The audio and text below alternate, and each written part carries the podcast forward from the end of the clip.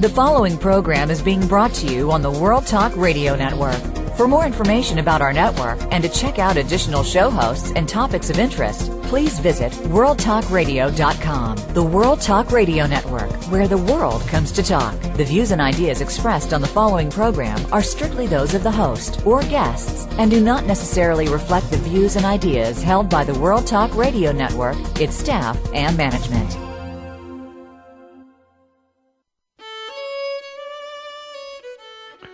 The most hated figure of the Civil War, one who can still stir passions in people today.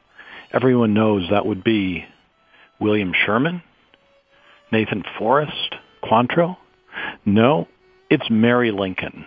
And today we'll find out more about America's first First Lady from author and Mary Lincoln presenter Donna McCreary on Civil War Talk Radio.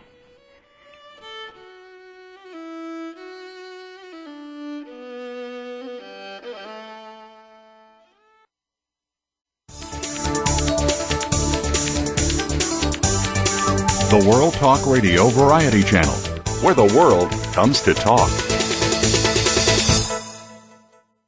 Haiti has been hit hard by a deadly earthquake. Destruction is everywhere. Tens of thousands are feared dead and hundreds of thousands are homeless without food, water, and basic necessities. Save the Children is on the scene, but your support is urgently needed to help us save lives. Please give as much as you can now. Call 1-800-SAVE-THE-CHILDREN or go online at savethechildren.org. You can even donate $10 right now by texting the word SAVE from your cell phone to 20222. Please give now. Listen. Listen. The world is talking. The World Talk Radio Variety Channel.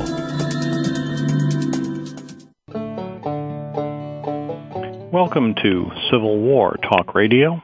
I'm Jerry Prokopowicz, coming to you on a spectacularly beautiful spring day in April 2010 from the third floor of the Brewster Building on the campus of East Carolina University.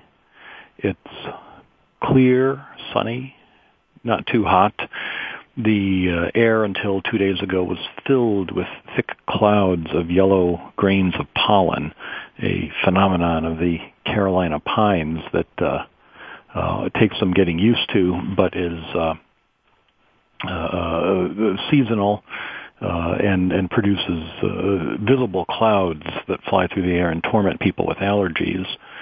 Uh, this year there was worst, the worst pollen in anyone's memory. It was uh, a veritable pollen storm when it finally rained last night. The water poured off the roof and it looked like melted butter uh, rather than uh, uh, rainwater filled with this uh, substance. But it's gone now, and uh, at least for a day or two. So it's a beautiful place to be. Uh, as much as uh, I sing the praises of the environment here at East Carolina University, I remind listeners that I'm not speaking for the university, uh, nor does it speak for me in any way, even though I am using their resources.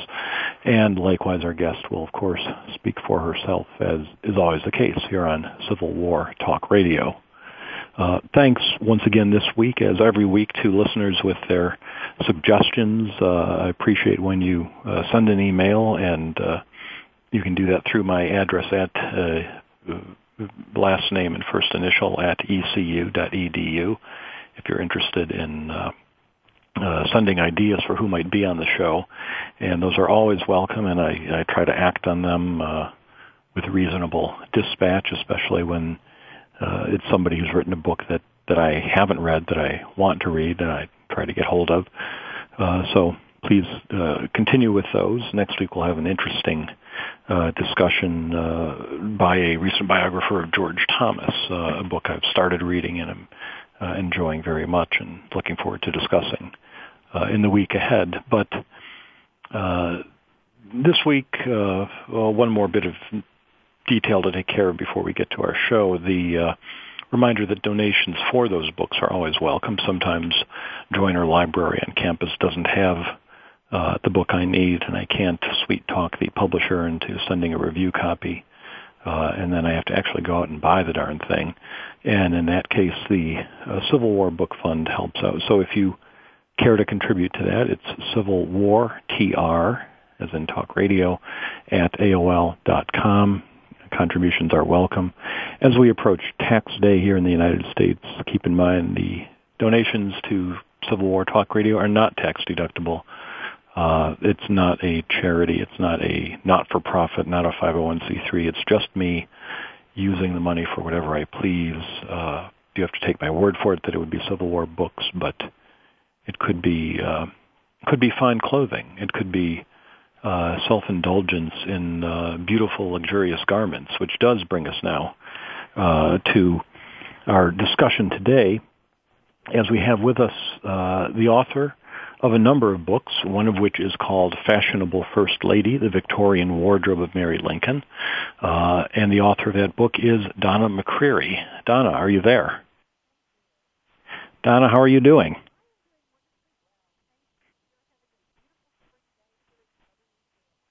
Oh, that's good. Uh, where? How far in southern? How far south in southern Indiana are you? Right across the river from Louisville, Kentucky. So that that's about as far south as you can get. It's about as far south as you can get. Yeah. Yeah, I suppose you could head down Evansville. Must be a little technically further south, but but you go south from where you are. You're you're out of Indiana. Exactly. Wow. Well, it, it's it is wonderful to have you on the show. Uh, when I wrote to you uh, a little while back, I mentioned in my note that it, it was surprised to think I'd been doing the show for five years, and, and you and I hadn't done a show together, uh, as we have crossed paths at many Lincoln events over the years. Uh, so thank you for being on today. I appreciate it very much. Oh, thank you so much for having me. I was trying to remember the last time our paths did cross, and I believe it was at the uh, memorial service for Mary Lincoln. That's right in uh, in Springfield. In that was two couple summers ago. Uh, mm-hmm. I was bringing. I was with a group from uh, from North Carolina, some uh, teachers. We were on a teaching American history grant program, and uh, I, I recall I had taken them out to the Lincoln Tomb, and we'd.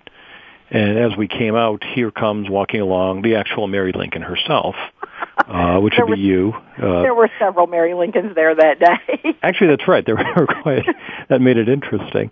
Uh, yes, it was. Of course, we're not in period attire when we do that, but. uh we are a group called, you know, the Mary Lincoln Coterie, and we started doing that memorial service uh, for Mary Lincoln, and it's an annual event, and everybody's welcome. It's always on the anniversary of her death. And what what day was that? July 16th.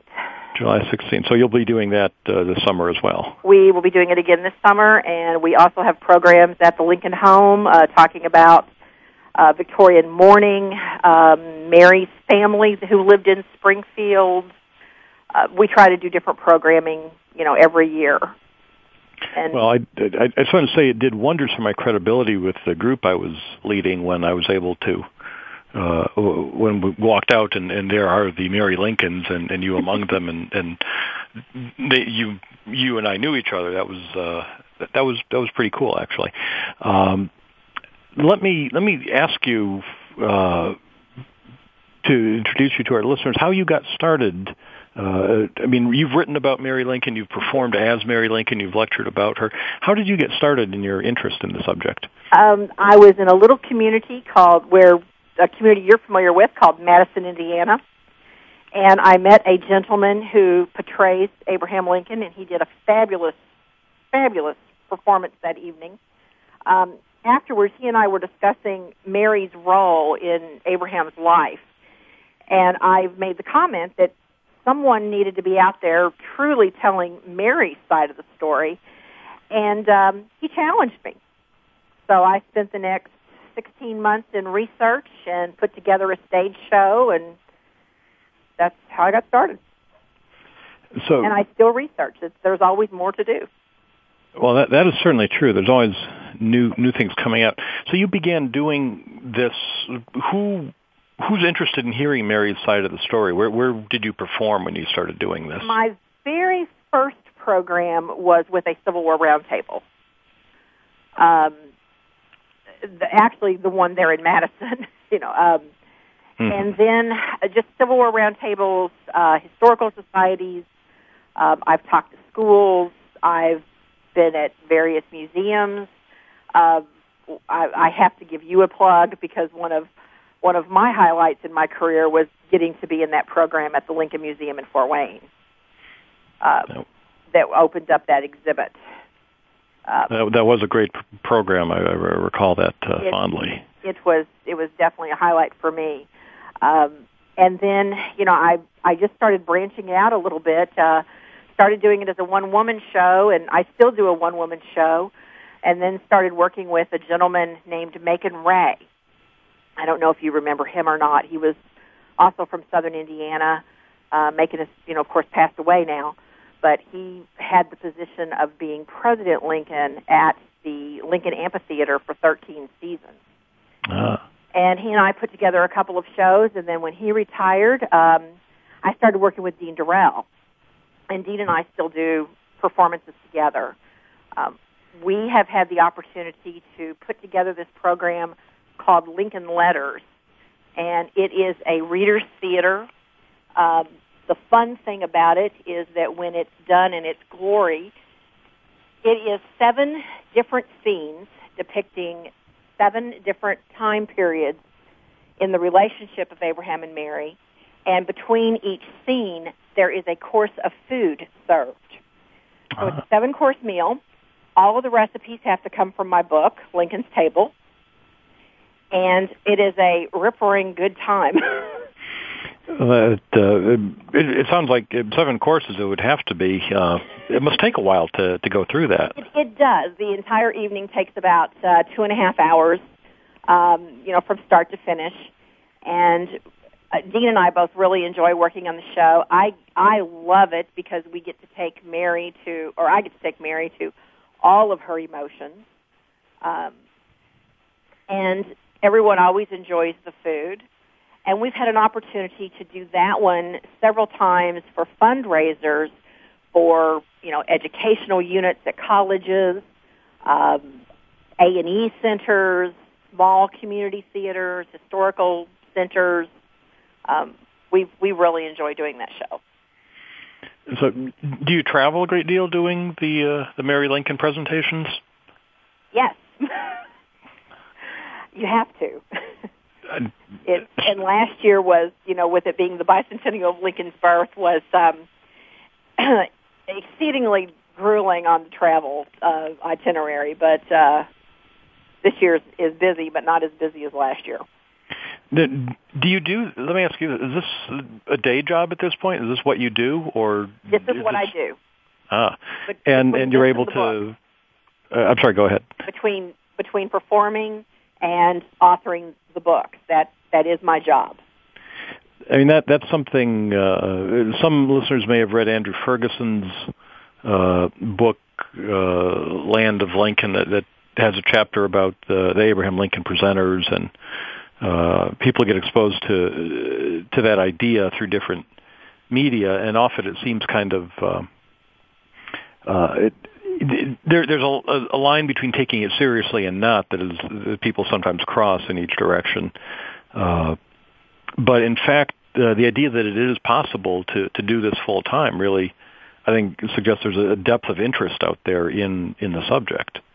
I, I agree with that, and I think those of us who do, you know, who do this for a living, who do it professionally, I mean, we are very serious, and and you know, there, I believe there's room for anybody and everybody who you know wants to take this to whatever level they wish.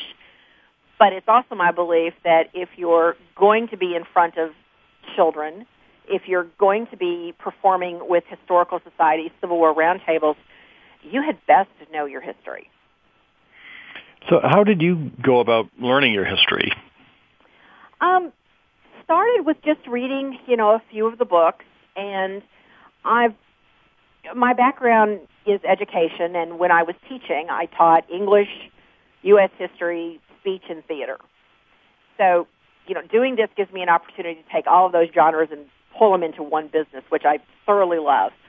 But I've always been a believer that if you are going to read a book, do not take somebody else's word for it. Go find the original source. So that would start taking me to the museums, and I spend, uh, I don't know how much time I spend in museums every year, but you know I try to to go through everything I possibly can. Um, uh, as you probably well remember, I did spend quite a bit of time up in Fort Wayne when the museum was there, and and I spent quite a bit of time in Springfield uh, going through the original documents. Uh, you know, the Kentucky Historical Society is another wealth of treasure trove that uh, that I've been in many times. Um, I, I just keep digging.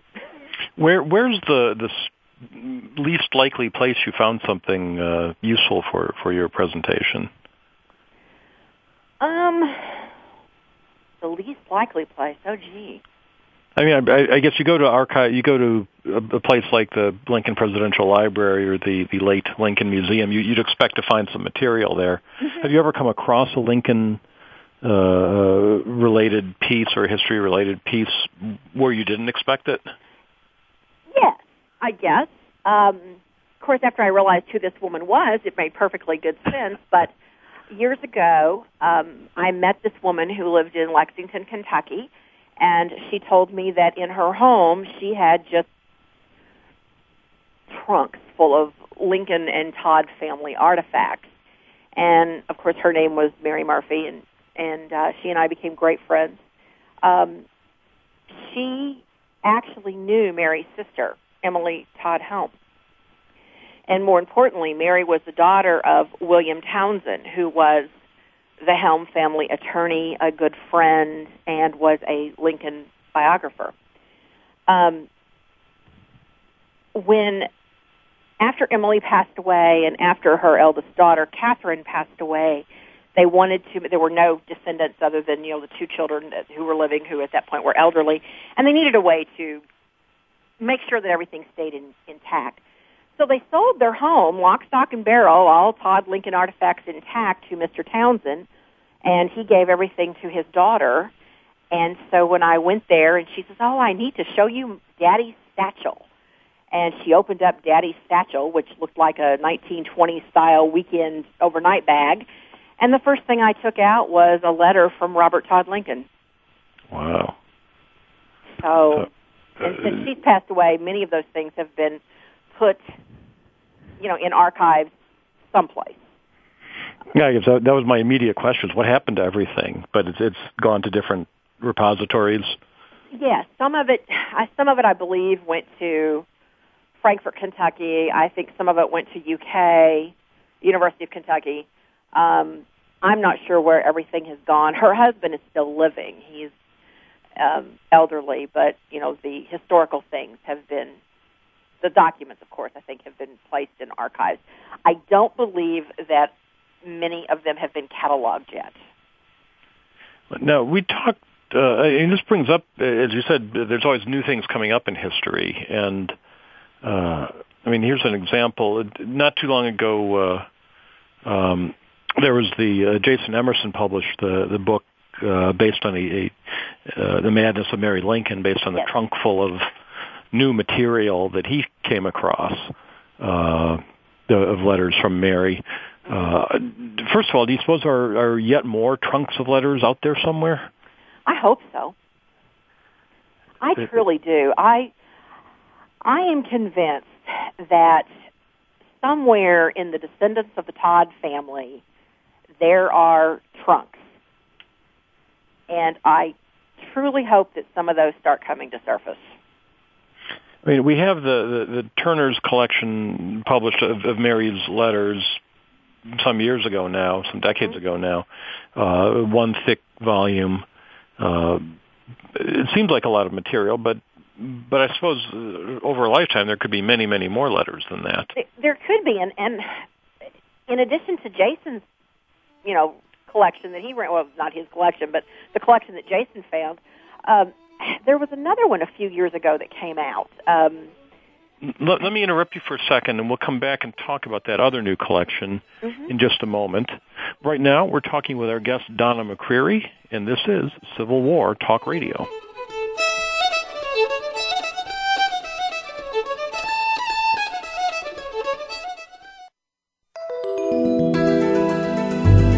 The World Talk Radio Variety Channel.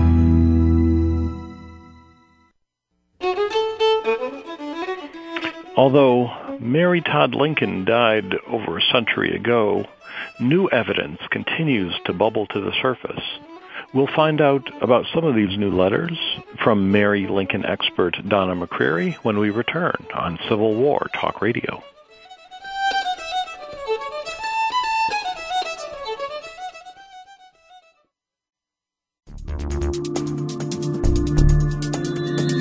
Listen. Listen. The world is talking. The World Talk Radio Variety Channel.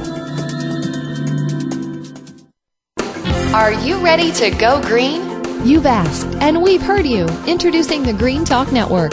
Environmental topics are at the forefront of our society, and the Green Talk Network is here to keep you up to date on the latest trends and innovations for the eco conscious lifestyle. We'll help promote a variety of ideas on the environment, from global warming issues to how you can become more eco friendly in your daily activities. Be a part of the solution, not the problem. Visit thegreentalknetwork.com and tune in to help spread the green.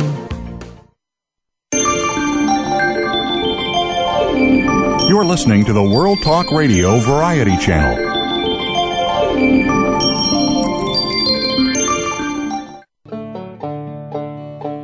Welcome back to Civil War Talk Radio. I'm Jerry Prokopowicz, talking today with Donna D. McCreary. She's the author of Lincoln's Table, a president's culinary journey from cabin to cosmopolitan, as well as Fashionable First Lady, the Victorian Wardrobe of Mary Lincoln. Uh, it's a and uh, Donna McCreary is perhaps best known for presentations as Mary Lincoln, uh, first-person interpretations that tell the story of the uh, most controversial First Lady in American history, the first one to go by the term First Lady. Uh, and in our first segment, we were talking about uh, some of the evidence uh, by which we know uh, the story of Mary Lincoln, in particular her letters, and the recent discoveries of, of uh, in some cases, whole trunks full of letters uh, uh, that that Mary had written that had been unknown until recently. Donna, you were suggesting that in addition to the one Jason Emerson used for his book uh, *The Madness of Mary Lincoln*, uh, there have been other recent discoveries. Uh, could you tell us about that? Presidential Library in Springfield recently purchased a collection, and it has there are letters in that collection that have never been published before.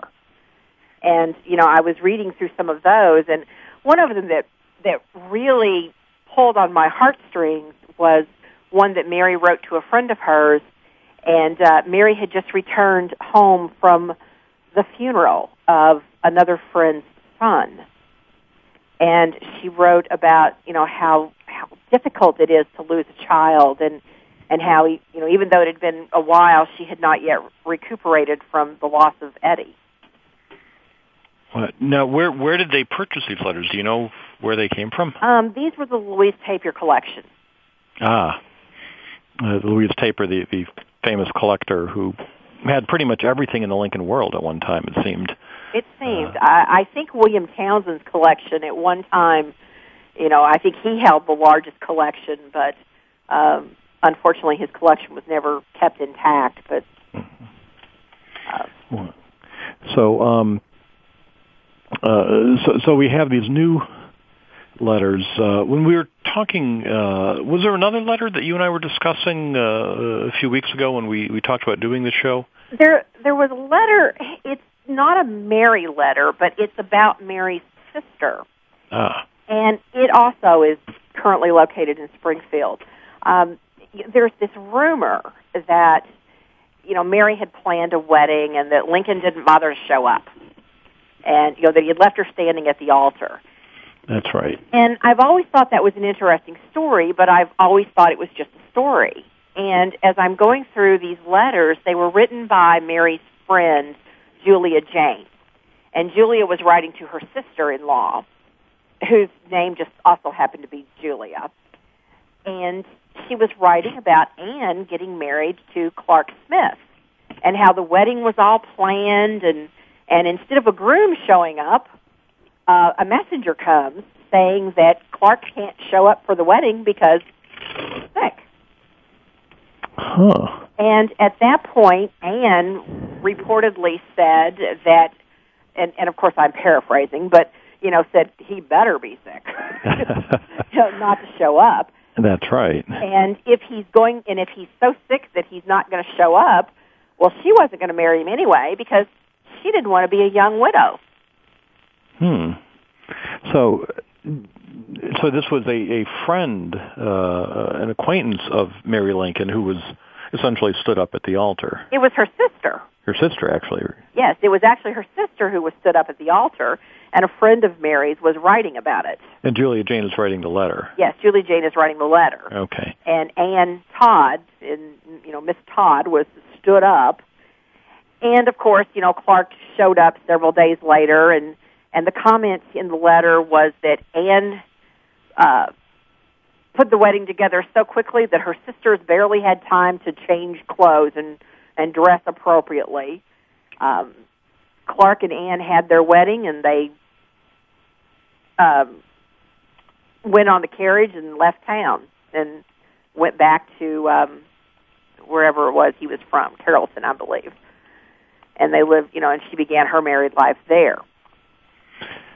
So, th- I mean, this touches on, as you said, one of the most uh, uh, curious and, and and confusing incidents in Lincoln's life, the courtship with Mary Todd.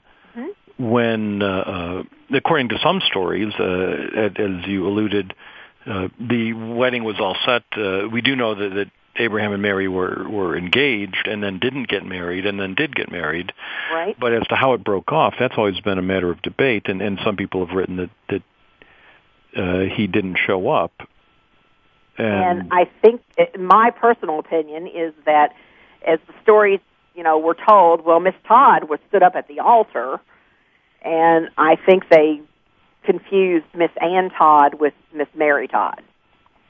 And the, I mean that would account be, because it is it's a dramatic thing. It's not something you sort of misremember yourself. If if you got stood up at the altar or did that to someone, you, you'd never forget that. Mhm. But but in the Lincoln sort of oral tradition, it comes down to us in different ways uh, as to whether as to how this actually happened. I, now, Herndon reports it as as Abe not showing up, Right. but your suggestion is that, that that's not the case, and that we do now we have a documented case where it did happen to a different Todd daughter, and that that could be the source of the the Lincoln story. It, it it truly could be, and you know, Anne was a very interesting sister. Um, you know, uh, they several people comment that of all of the Todd sisters, Anne had the most vicious temper. Hmm. So he may indeed have been sick, uh, judiciously so. Uh, uh, well, l- let me ask this: um, the the, uh, the the reason that story comes about, or, or the reason why people debate it to this day, is ties in with the whole controversy over Mary Lincoln herself. Uh, Lincoln scholars portray her in a lot of different ways, uh, uh, from negative to positive. Why is, Mary Lincoln such a polarizing figure? Um, I, you know, uh, that is a million dollar question, isn't it? I I think there are several theories on that. Uh, one of the reasons I think she is is because, you know, I really think her emotions ran the gamut. I mean, she was she was that Scotch, you know, Irish American girl who was quick tempered and and witty and and uh, could be sarcastic, and you know, people talked about her biting sarcasm. Um, you know, she's she's very intelligent. She is in so many ways. Um, she is much better suited for a life in Washington than Lincoln is. And maybe people felt they had to build him up by tearing her down. I mean, that's one theory. Mm. Um, it was a man's world. Now, in terms of your own take on it, giv given that you present Mary Lincoln professionally, uh, uh, one would guess that, that you're not that that you have some degree of sympathy for her. Is, is that fair to say? Yes, I, I do. I I see Mary as a woman who very much loved her husband.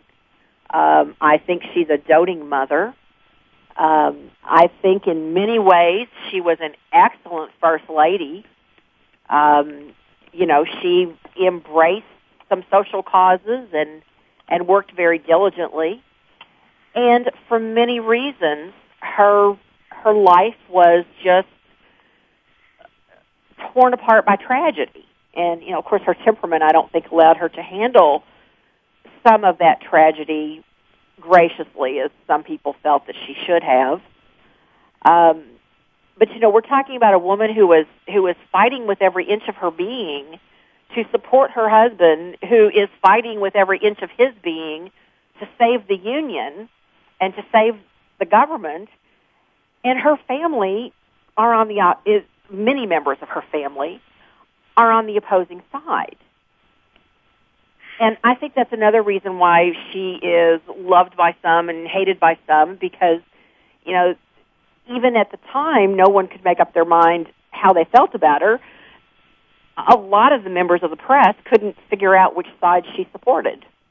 Or they would allude to, you know, her being a Confederate sympathizer or something would happen in Washington and, and some reporter would comment, we have to remember Mrs. Lincoln has brothers fighting for the Confederacy that had to just break her heart. Yeah, I mean, she never did anything that would indicate sympathy for the Confederacy. Never. But but she was accused of it. She's she's accused of it, and actually, her one of her causes was, you know, she was one of those women who went into the hospital and worked diligently to improve the conditions of the soldiers, and when, they were her soldier boys, and she loved them all. She didn't get as much publicity for that though when she would go to a hospital with you know fresh fruit or, or other supplies for the troops than than when she went to New York City to go shopping. Well, exactly, and you know, but she didn't want the the publicity for working with the soldiers because you know, and I think there's a quote that she once said to her son that you know he Robert commented, you know, that she should take a press corps with her, and and you know she didn't do it for publicity for herself she was doing it for them. And then we we have these letters where she would sit and write letters, and she didn't even bother to tell people who she was. But you know, she maybe a soldier was too sick to write or didn't know how to write, and she would sit and write a letter. You know, I'm sitting here with your soldier boy. Mm-hmm. You know, he he says to tell you that he's feeling better, and she would sign it, sign it, Mrs. Lincoln. And there's the one story that was in the newspaper after Mary died, a soldier wrote that, you know, he came home and his mother asked him what he thought of Mrs. Lincoln, and he said, well, I never met her. And she goes in and gets the letter, and, and the soldier is absolutely astounded that he was sitting there with the wife of the president and didn't even know it. Hmm. And I suppose with today's, uh, you know, visual culture, you wouldn't be able to do that. Everybody would know what Mary looked like. Uh, we we know what Mary looked like from photographs. There certainly are photographs of her, uh, but not a huge number. Uh, True. Which leads me to a question about presenting Mary Lincoln and, and the material culture of doing this. Um, you've written about about Mary's wardrobe. Uh, how do you research something like that? Uh, what she wore? Um, the first thing I did was I went to the archives where the museums where things are located and studied, you know, the clothing. Um, when Is there I a lot first, of her clothing left? There's some. There there are some things available. Um, not a great deal, but you know, a dress here, a skirt there, you know, sort of thing. Um, some beautiful things. All, all of them are beautiful. I can't say some. They're all breathtaking uh, the lady absolutely had fantastic taste in fashion, um, and and she deserved to. You know, I mean, we we all look at. We, I can't say all of us, but most of us watch the inaugural ball just to see what the first lady's wearing. You know, it doesn't matter what a person's politics are. I want to see what dress she has on. I want to know who her designer is. Um, I'm guilty of that. And Mary definitely believed that her wardrobe was a reflection of her. which was common Victorian thinking. I mean, Mary was not the only woman who felt this way. You know, your wardrobe is your personality. And Mary believed that she deserved the best.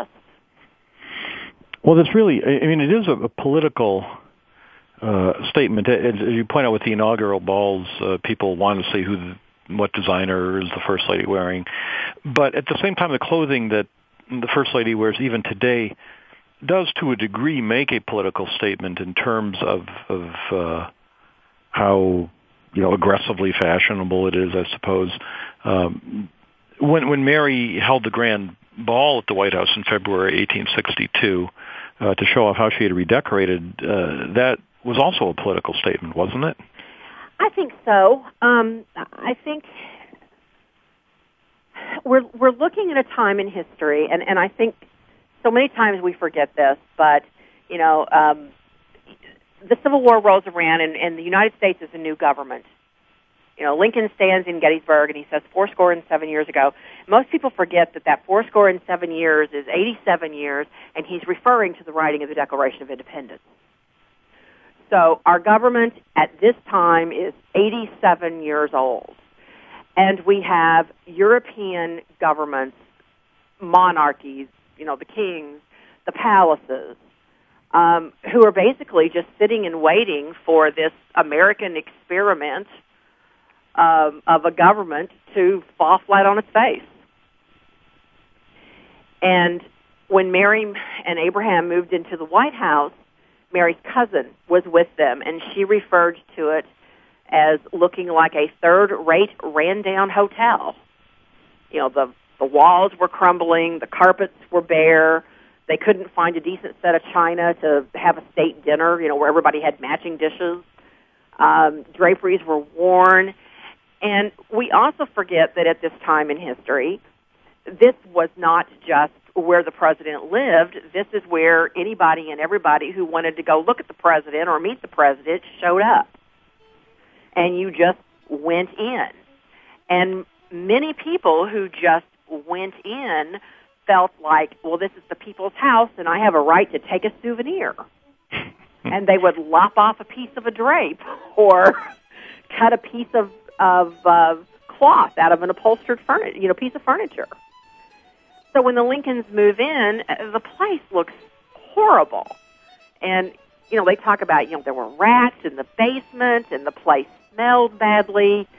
And from Mary's perspective, and not just Mary's perspective, from many politicians of that day, they're going, look, these dignitaries from Europe and these other countries are coming. We have to prove that our government is strong. We have to prove we're not going to fail. And so Mary can then take that and say, we have to have our home and have ourselves look as stable as any European government. So we're going to take another short break at this point, if I can step in, Donna, for a second. Sure. And we'll come back in a minute and talk more about Mary Lincoln redecorating the White House and other things that she did as First Lady. We'll do that when we return in just a moment on Civil War Talk Radio.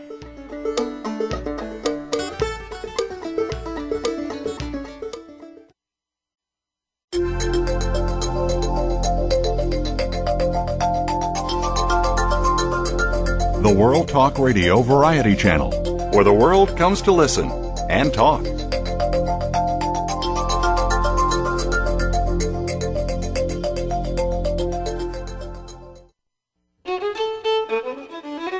Mary Lincoln played an important political role in the Civil War years, but she was also a homemaker. And we'll find out what she put on the Lincoln table when we return on Civil War Talk Radio.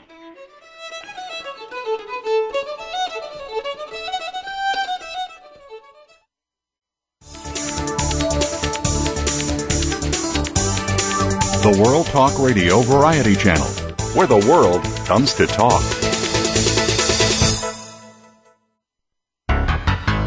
Love old cars and want to know more about them? Thinking about investing in your dream car but don't know if it's a smart decision? Want to fix up that classic that's just rotting away in your garage but don't know how to get started?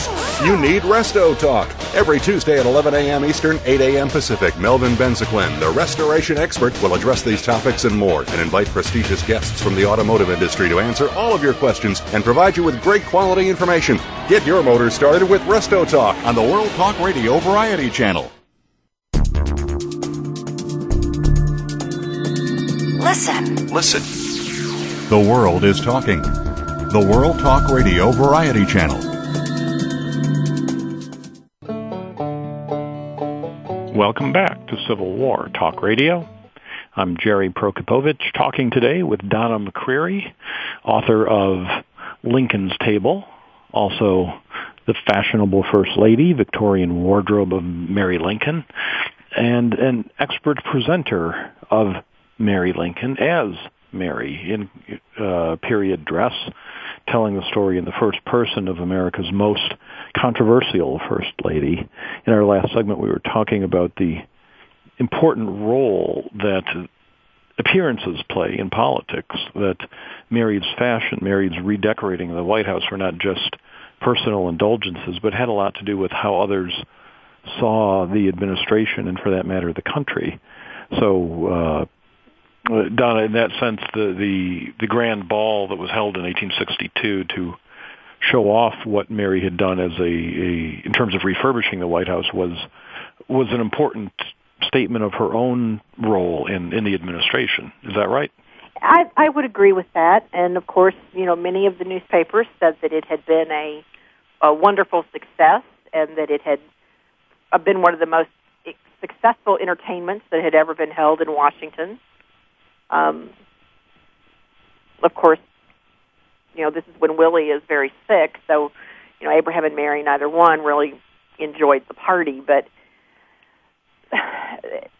she had she had succeeded in in her goal of of redecorating and and I I think some of the reasons that we had some of the political support that we did was because of Mary. Now, the at the the party, uh, actually, I'm not sure if it was the party itself. May have been one of the inaugural balls. So we have surviving evidence today of things like the menu, uh, so we know what was served. And I know at events at at the Lincoln Museum in Fort Wayne, we would occasionally have uh, big social events and serve food from the Lincoln era. Mm-hmm. Uh, and that's what I want to ask you about. You've, you've written this book, Lincoln's Table, that is uh, on one level a cookbook, uh, but also talks about where some of these recipes came from. Uh, what kind of stuff did did the Lincolns eat? Um, depends on. You mean when they're in Washington? well, I guess that's a good good good question to ask first. Um, starting out uh, in Springfield, when when they first uh, are, are married, what what would a, a middle class Victorian couple uh, normally serve for for Sunday dinner? Um, one of the things that we know that that Mary was known to have served was uh, things like prairie chicken and uh, venison. Um, and then, of course, you know, we also have to remember that at this time in history, you know, they may have been serving wild, wilder game, but it was not because Abraham Lincoln was grabbing a gun and going hunting, um, as his family would have done in Kentucky and Indiana, it was because those meats were cheaper and you could buy them cheaper than beef, you know, at the market in town. Hmm. And so she did look for the more economical ways of preparing things. Um, we don't really know a whole lot about what they ate, you know, on a day-to-day basis. Mm-hmm. Um, we do, you know, in Springfield, we do know that um, she was famous for strawberry parties, and that the entire 19th century idea of summer entertaining were these berry parties, and they started with strawberries coming in season and ended, you know, with the blackberries and raspberries. And she would have guests over and and serve berries in any form you could imagine serving them. So and ice cream was, you know, the um, the aristocracy of Springfield, and you know we sometimes forget how many Todds were living in Springfield at, at that particular time. But in their letters back and forth, they write frequently about uh, having ice cream. Ah, now that would have to be. Uh, there's no electricity or refrigeration. They, they would crank that out by hand, I guess. Crank it out by hand. You know, having the ice. Um, covering it with carpets and letting it get cold and you know keeping things insulated uh, probably about a two hour process and not having a large amount of it you know for all of those efforts so everyone you know would of course eat it as quickly as possible because it's not going to last very long um, but um, Anne uh, Todd Smith you know was also another one of the family members who wrote about or who who is known to have had the strawberry parties and serve berries and cream and uh, you know, and to serve the ice cream. Uh, that is the one wonderful thing about Mary's cousin John Todd Stuart. He wrote these fabulous letters to his daughter, who was in school at the time, and they are just the most gossipy things you can imagine. And he tells all sorts of stories, you know, in them about the Todd family and you know, cousin Mary and cousin Anne, and you know, and, and it's it's just really a joy to read those letters.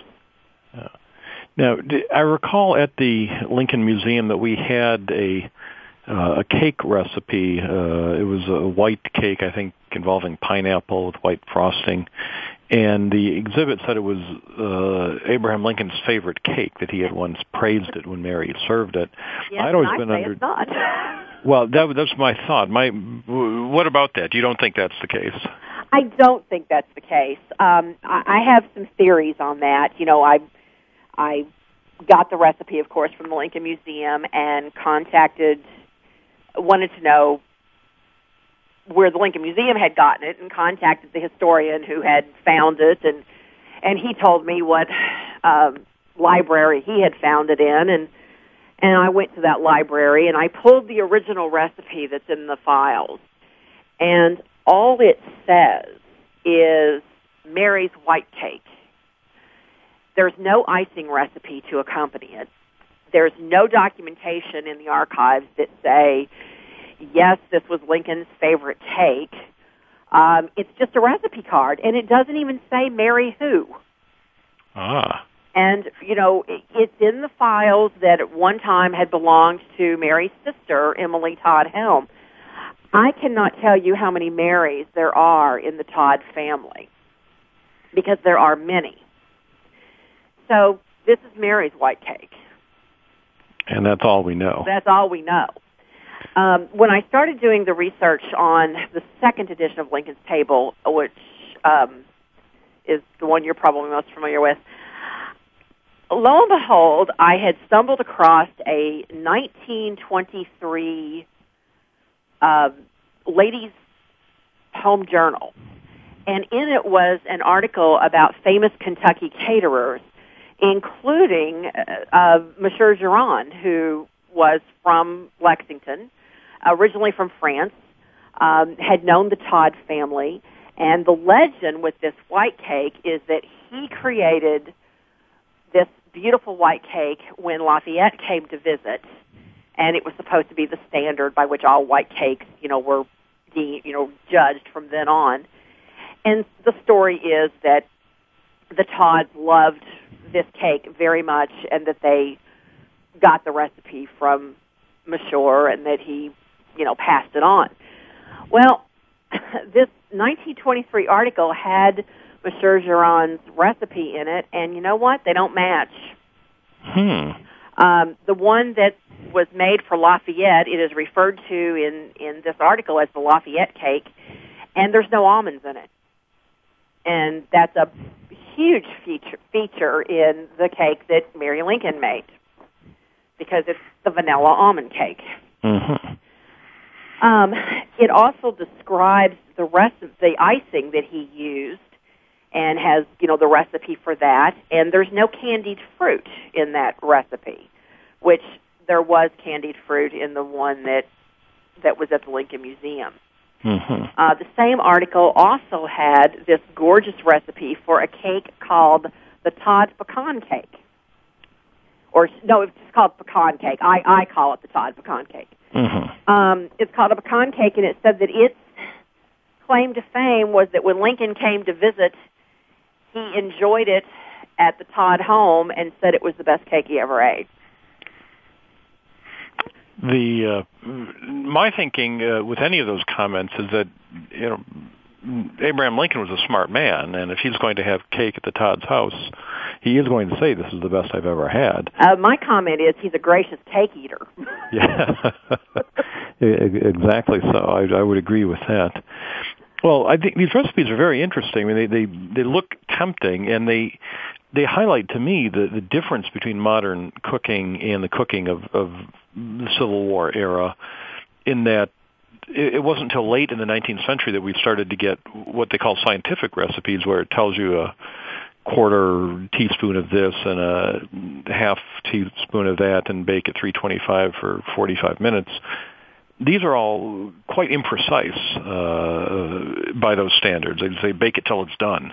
Exactly. Uh, some some of them are, and you know, and some of them aren't. But a lot of these cake recipes too. I mean, oh my goodness, it depends on the size of the pan you put it in.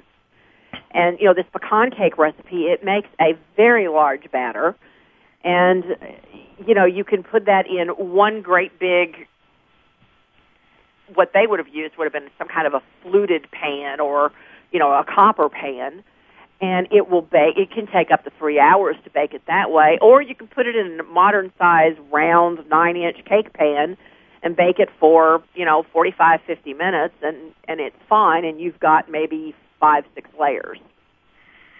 Um, so, I usually, actually, that recipe is one that I I have been known to cut in half because it does make a very large amount. Um, the vanilla almond cake, uh, I like baking that in Bundt cake pans. But they, they they would have depended on on uh, sort of oral transmission from mother to daughter to to know this sort of thing. Uh, or, or, I guess the other reason is they wouldn't have had a, an oven with a thermostat on it. Exactly. You're you're baking in. I mean, some of these recipes are old enough that you know you're baking them on an open fire so when it's done is is when it's done. They, you don't know if it's 345 or 400 degrees. You stick uh, the piece of straw in the center of it, and when it comes out clean, yes. When it's done, it's done. Getting back to Mary as First Lady, um, if if a listener wanted to read one book uh, uh, you know, a listener goes to your show, uh, gets interested in, in Mary's story. Uh, what books would you what would you recommend or what would you not recommend? I, I don't want to put you too much on the spot for that, but uh, put it another way: who, what authors like Mary and what authors don't? Um, anything by Ruth Painter Randall, I think, is very almost well. I don't really want to say sugar coated, but it's very favorable towards Mary. Mm-hmm. Uh, definitely, you know, defends her. Uh, Catherine Clinton is favorable towards Mary. Um, one of my favorite books is, and of course, it's difficult to find, but it is out there, and that is Katherine Helm's uh, book. We have to be careful, though, when reading Katherine Helm. I love that book because, you know, Emily is, is of course, Katherine's mother, and Emily is Mary's half sister. We're talking about somebody writing the book who actually knew Mary. Mm-hmm. Uh, but that book was also endorsed by Robert Todd Lincoln and financed by Robert Todd Lincoln. So it says what Robert wanted it to say. So definitely it's going to have a favorable uh, approach there. It's going to be favorable, but the childhood stories are wonderful. Uh, Donna, I'm sorry to say that once again, as happens too soon each week on Civil War Talk Radio, we are out of time. Our hour has uh, come to its end, but I want to thank you so much for talking Mary with us today. Oh, thank you so much for having me. I, I love talking Mary.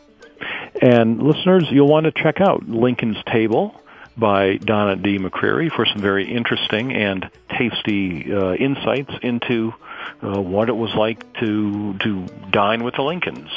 And in addition to doing that, listeners, thank you for listening to Civil War Talk Radio.